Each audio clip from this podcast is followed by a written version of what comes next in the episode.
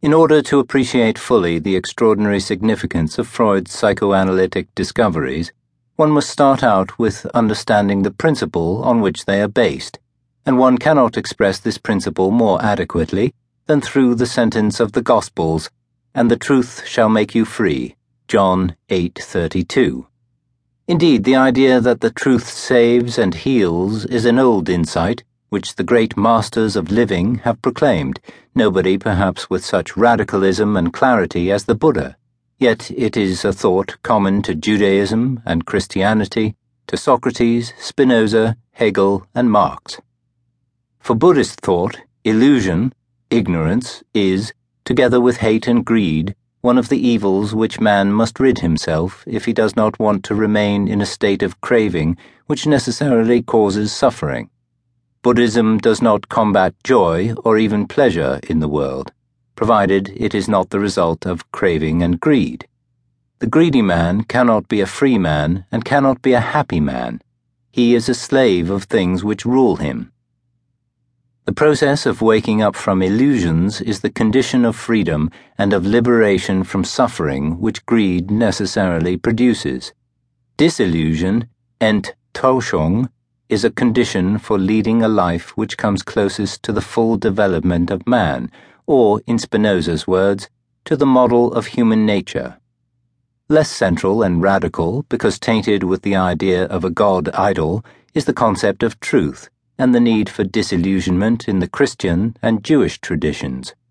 But when these religions compromised with power, they could not help betraying truth. In the revolutionary sects, Truth could have a prominent place again because their whole thrust was that of uncovering the contradiction between Christian thought and Christian practice. Spinoza's teachings in many ways resemble those of the Buddha. The human being who is carried away by irrational drives, passive affects, is necessarily one who has inadequate ideas about himself and the world. That is to say, one who lives with illusions.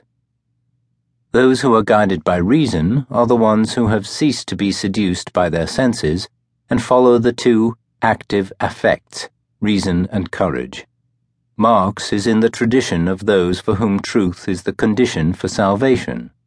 His whole work was not primarily that of showing a picture of how the good society would look, but was a relentless critique of illusions which prevent man from building the good society. As Marx put it, one must destroy illusions in order to change circumstances which require illusions. Freud could have formulated the same sentence as a fitting motto for a therapy based on psychoanalytic theory. He enlarged the concept of truth tremendously.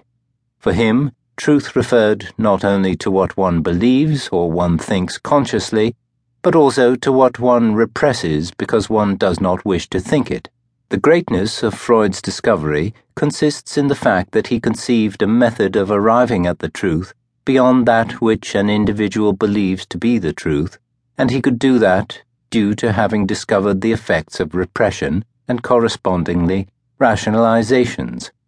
He demonstrated empirically that the way to cure lies in insight into one's own mental structure and thereby in de repression. This application of the principle that truth liberates and cures is perhaps the greatest achievement of Freud, even though his application of this principle underwent many distortions and often produced new illusions. In this book, I want to present the most important discoveries of Freud in detailed form. At the same time, I shall try to show where and in what way bourgeois thought, so characteristic of Freud, narrowed down and sometimes even obscured his discoveries. Since my critique of Freud has its own continuity, I cannot avoid referring back to earlier statements I have made on the subject. Erich Fromm.